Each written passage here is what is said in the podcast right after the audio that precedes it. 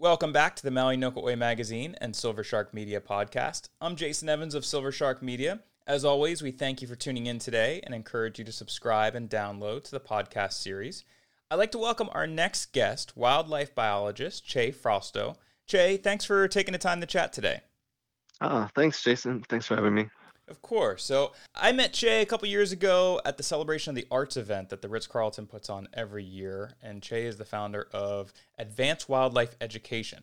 So I guess the mm-hmm. first question I have is can you explain to our audience what Advance Wildlife Education is? Yeah. So I worked for the Maui Nui Seabird Recovery Project. I was a field technician with them, working mainly with the wedge-tail shearwaters or the uaukani. So these birds, they can dive 200 feet underwater and sleep and fly at the same time, but they burrow on the beach and we did a lot of outreach events and we had some people putting like trash in the burrows or collapsing them because they thought they're like rats or mongoose. So uh, once they found out seabirds, they got really excited and wanted to help. So uh, that was like my aha moment. That's when I realized that education was most important. And I've also always loved to draw, so I just kind of combined my passions. I started my own side business, uh, creating educational coloring books. So for different native Hawaiian species, uh, just talking with a lot of people, I realized that they didn't know that Hawaii is the extinction capital of the world, so there's more endangered species there than anywhere else. So I thought that uh, people want to help, but they can't protect what they don't know exists. So I just kind of started my own business and yeah, started creating my own uh, books. Started selling them at the swap meets. They're mainly coloring books. They have like fun facts, diet, status. There's photographs about them. Also different other products so like T-shirts, but uh, they all incorporated native species which is awesome. And I think you know I I produce an educational TV series with Philippe Cousteau that is all mm-hmm. earth science based, and and the one thing we come across is science communication is so important because mm-hmm. as you said not everyone's gonna gonna read the thesis papers they're not gonna read the, the two year studies but they will mm-hmm. respond to different avenues on facts and if they can learn a little bit about cause and effect on these species that you know, are whether they be lovable looking birds or, or, or mm-hmm. fish they can't even see, if, if, they can learn just a little bit about them, it, it does have an impact. Um, so I, yeah. I, think it's it's really awesome that you kind of took this sort of biology background and you know added on a layer of basically being a science communicator through something like coloring books. Yeah, I felt like uh, I could be more of like a bridge between the community and nonprofits, and yeah, I had, I had a really good story. Um, there was a grandma, and she bought a book for her six-year-old granddaughter, and she bought the book for her, and the granddaughter's just going through the book like all vacation, just coloring, and then she got really interested and uh, told her family at dinner that she wanted to be a wildlife biologist when she grew up. So then she started going on the internet and watching all these different videos of different species, but then she saw the video with the turtle with the straw in its nose. So mm-hmm. um, that really that really hit her, and she went around the condo collecting all the cans and recycling them so they couldn't hurt any more turtles anymore. And her grandma came back, and she came back, and they told me the story, and it's just that was yeah, that was a really nice moment, just kind of reaching the next generation of uh, like biologists. That's awesome, and I, I think it mm-hmm. certainly mm-hmm. has to instill a sense of pride, like you said, on on kind of seeing you know just these little impacts that that your work can have. So let mm-hmm. let's backtrack a little bit. What is your background in biology, first of all? I went to the University of Colorado at Boulder. I studied biology and environmental studies. Uh, then worked for the Forest Service, uh, Northern California on the ecology team, so like Lassen uh, National Forest. And then in, that's when I got the internship next. I applied and I got the one in with the AmeriCorps internship, uh, Kupu and then that's what got me with the Seabird Recovery Project. So you you did so. an internship with Maui Nui Seabird Recovery in 2014, and then you got hired full time a year later. So what what was mm-hmm. that experience like for you? What was that? Walk me through kind of the initial first days in the field as an intern, and then mm-hmm. going into this is your full time job, and you're really sinking your teeth into into these projects. Yeah, no, it was a great experience because uh, that was about my second job outside of outside of school. So I was just new to the island, new to all different species right off the bat. So in the fall is when the seabirds are fledging and they get distracted by the lights and all come, start like falling out of the sky because uh, they get confused. So a big part of our job was go and like pick them up and release them back to sea. So that was that was an amazing part of the job, and that was that's probably my favorite part um, just handling the birds and firsthand just releasing them back to the ocean. There's a lot of field work, so we did a lot of work on um, Keiki Nui, the Waukani or the Wau, or Hawaiian Petrel. So we set up like cameras. So those are, yeah, it was really beautiful up there, uh, working up there. What's one thing, or maybe it's more than one thing, but what's one thing about uh, seabirds here on Maui that you think might surprise people if they knew? So when I do events, I'm always telling people, but I think they most get shocked about how far down they can dive. So when they're going after prey, they can dive 200 feet underwater, and then also they're able to turn off half their brain and just kind of like sleep and fly at the same time. And they sound like crying babies. So at night, a lot of people will be on the beach and they'll hear these birds calling. They sound like crying babies. So there's in the past, there's been people that have called the like police and they do like a whole search and rescue, and then they find out that it's just like the bird yeah. and then you also talked about sort of their burrowing habitat of that, mm-hmm. you know, sometimes people think these holes are whether it be large crabs or rats or mongoose. Mm-hmm. Um, w- what kind of um, homes do they make for themselves here along the coastlines? Yeah, so they yeah they burrow um, in the beach. So when we would do banding, I'd put my whole arm in. So maybe sometimes around like six feet, I can't even touch the back, or three feet deep. Um, so that's why they're really awkward on land walking around because their legs are farther back on their body for like swimming and uh, digging. So, but yeah, they all just kind of burrow because before the only native mammals is the monk seal and the bats. All these animals and seabirds had uh, you know predators, so they can walk around on the dirt without any fear. And is that why you know when you get into you talk about you know Hawaii being one of the you know the endangered species capital um, mm-hmm. for a lot of these birds? What has led to that? The introduction of mongoose, uh, rats attack the eggs. Feral cats have been a huge problem too with a lot of the seabird colonies, just because they're, yeah, they're above ground. They have no defense mechanisms. Um, also, like dogs off leashes, mm-hmm. and then for like the forest birds, uh, mosquitoes are a big problem uh, as well. So it's just a lot of introduced species, and there's constantly just new species coming in um, every day, which is a huge problem for them to just kind of keep up uh, it's just islands are really fragile ecosystems. Yeah, and it's all very interconnected, you know, food web and, and ecosystem web of, of because mm-hmm. and effect for sure. So, mm-hmm. you know, you travel around to lots of different events. Um, you do Merrie Monarch, I believe, each year. I mm-hmm. mentioned, mm-hmm. you know, we, we connected at Celebration of the Arts, which is a, a large event here in West Maui. Mm-hmm. What's been the response from people who come to your display area and learn for the first time, you know, what you're doing? Yeah, I mean, a, a big reaction I get is because um, people are really interested in this stuff, but there's not the information that's really out there. So when they come on the plane, they're like, there should be more information on the plane to learn about the different species or um, like what's native, what's not native. So a lot of times people see like the myna birds and the cattle egrets and think that they're native species, and then they learn about all these other birds and they're like, oh, where can I see these? Like, oh, they're really endangered. Like they're really high up, like higher elevation, like deeper in the forest in Haleakala. So they just want to learn more, and it's hard for them to find the information that's out there. So that's what I'm trying to provide to educate both tourists and local about the species that are here in the whole world. They're only here on Hawaii. Yeah, I, I think one important thing to note too is you've made these books in Hawaiian Olelo. You've uh-huh. gotten uh-huh. them translated into Japanese.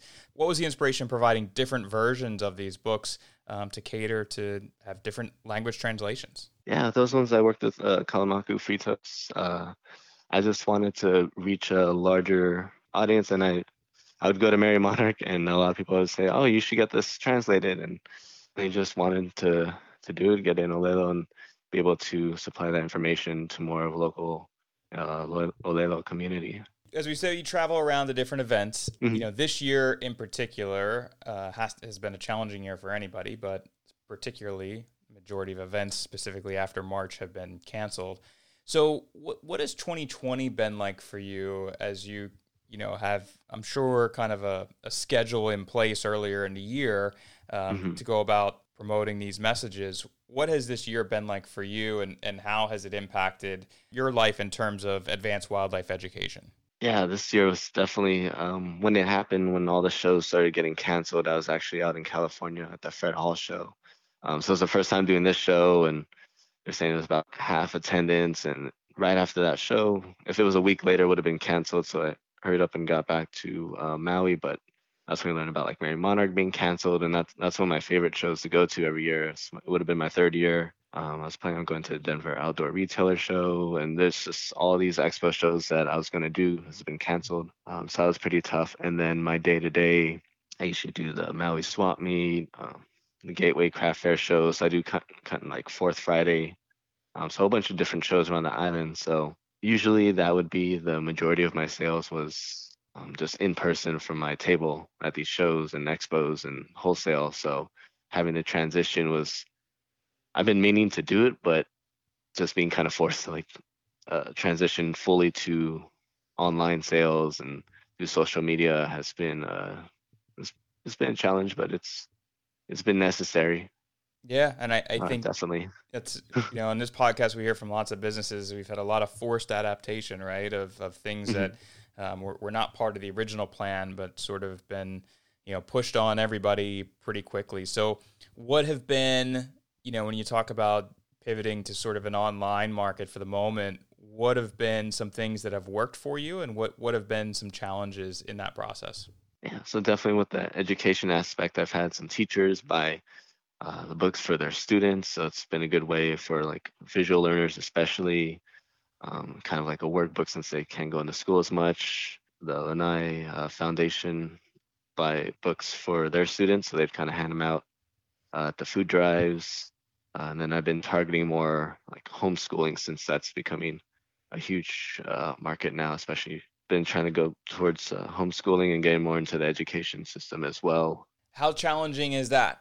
Getting into the education system, because I, I, I, know from firsthand experience, education mm-hmm. systems mm-hmm. a lot of times will have their own curriculum books in place. Sometimes mm-hmm. we try to introduce some new material that can cause, uh, you know, ripple effects that that are resisted a little bit. So, you know, what's it been like trying to weave you know your materials into part of you know whether it be lesson plans or just additional resources for classrooms or students to utilize especially now like you said during a time when there's a lot of distance learning going on there's a lot of homeschooling mm-hmm. going on? Yeah so it's i've been trying to do it for a while now uh, getting into the school system and going to like teachers day. Um, i go into classrooms all the time from like elementary school to high school doing like presentations and stuff and just trying to meet people to uh, figure out how to do the curriculum it's still an ongoing process of trying to get into the school system It's been kind of challenging. One thing you've spent a lot of time on is to progress. You talked about, um, or you've told me, you know, before from books to creating an app. Mm-hmm. So, so tell me what what's that process been like, and why you felt an app would be kind of the next logical step in reaching a, a bigger audience. So not knowing uh, when I'd be able to do the shows again, and I've been wanting to do this coloring book app for a while now. It's just I've never really had the the time to on top of doing new books and the shows and just getting orders out of actually spending time on creating this app. So these last two months have just been doing it pretty much every day, all day, 10 in the morning to 3 a.m. in the morning, just working on this app. So kind of transitioning all my books digitally. Uh, so I have like 14 different books on there. So it's the same concept as my paper books, but now it's available for everybody. They can just download the app and um, especially for like I'm thinking like students and uh, their parents and teachers. So it's a good resource that they don't have to pay for like like if I was to ship out the books, not to pay for like shipping or um, it's just right there sure. and it's accessible to everybody. And just getting that information and education is just really important for me. So I'm pivoting and kind of seeing where the market's going and kind of where the future is going with like social distancing and um, schools the way they are. Like mean, most people have a phone, so they're able to download an app and yeah, just color, relax, ed- get educated. Um, it's just kind of a all around good thing that I think a lot of people need. Well, especially uh, you know, as your audience continues to grow, this is certainly a technology generation. So the more ability students have to access things at their fingertips, whether it be on a phone or an iPad or a computer, um, you mm-hmm. know, they take advantage of it when they can. So you know, I think it's a mm-hmm. good a good way, as you said, especially when you're unable to do the in person you know swap meet or event sort of interaction. So one of the silver linings we've we've kind of seen during 2020, and we've we've had a couple other biologists on as as well earlier in this podcast series, has been the environment has gotten a little bit of a break from out here in Hawaii. You know, overcrowded mm-hmm. beaches, tons of boats in the water at all times. Do you think this is sort of a, a wake up call for environmental protection in a way, and especially in mm-hmm. a place like Hawaii where you have so many endangered bird species? Maybe a more managed tourism system on on how we use our waters and and our beaches? Yeah, definitely. Um, just the way I think the ocean just everything kind of needs time to breathe, and I would just be on the beach sometimes. I just see people just lathered in sunscreen and just jump inside, and you can kind of just see it all like in the water. So I think not having that many people in there would really just kind of give a break to the reefs and just not as many people hiking, going off trail. What are some ways that people, um, especially people who, who live here in Hawaii, what are some ways they could maybe recognize how to help some of these seabird populations that are around the island? Yeah, so actually, right now um, is their fallout season. So that would that used to be a big part of my job was to reach out to the community and let people know. So a lot of times the birds will be under bright lights. Mm-hmm. So if they can be on the lookout for those, and then call the Maui Nui Seabird Recovery Project. If you found a, d- a down bird and just put it in a cardboard box and then call them, and we can pick them up. So that's always been a huge huge part that we always do a lot of community outreach for the birds just so that we can get them back out to sea because it's, it's a lot of the fledglings it's their first time so it just yeah. gets really confusing really bright lights so yeah having it shining up in the sky can be pretty confusing for them are there parts of the island that happens more than others yeah so you, the main colonies are in you have Havea, Cam 3 and Hookipa so mainly around Lahaina kind of Pali we've gotten a lot of birds and then along the along Kihei mainly around the coast uh, right there. So when they take off, it'll be the bright lights and they kind of come back. So mainly at the like hotels along the coast, uh, we have a lot of bright lights. Yeah, that's mm-hmm. great advice and, and great information for people out there if, if they do run into that sort of instance. It's not uncommon for one, and number two, to, to get in touch with the Maui Nui Seabird recovery people. So mm-hmm.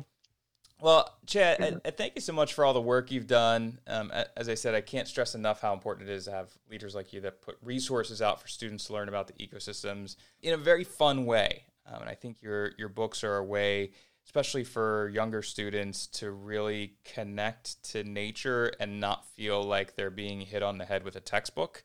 Um, and I think that mm-hmm. that's huge. I think that really is where you have an ability to to really get students to embrace your message versus feeling like they're being lectured to a bit. So tell me about, you know, how many books do you have and where mm-hmm. can people find these books if they want to order some, whether it be for their own children, whether if they're in the education uh, realm, if they want to order them for a classroom or a school library.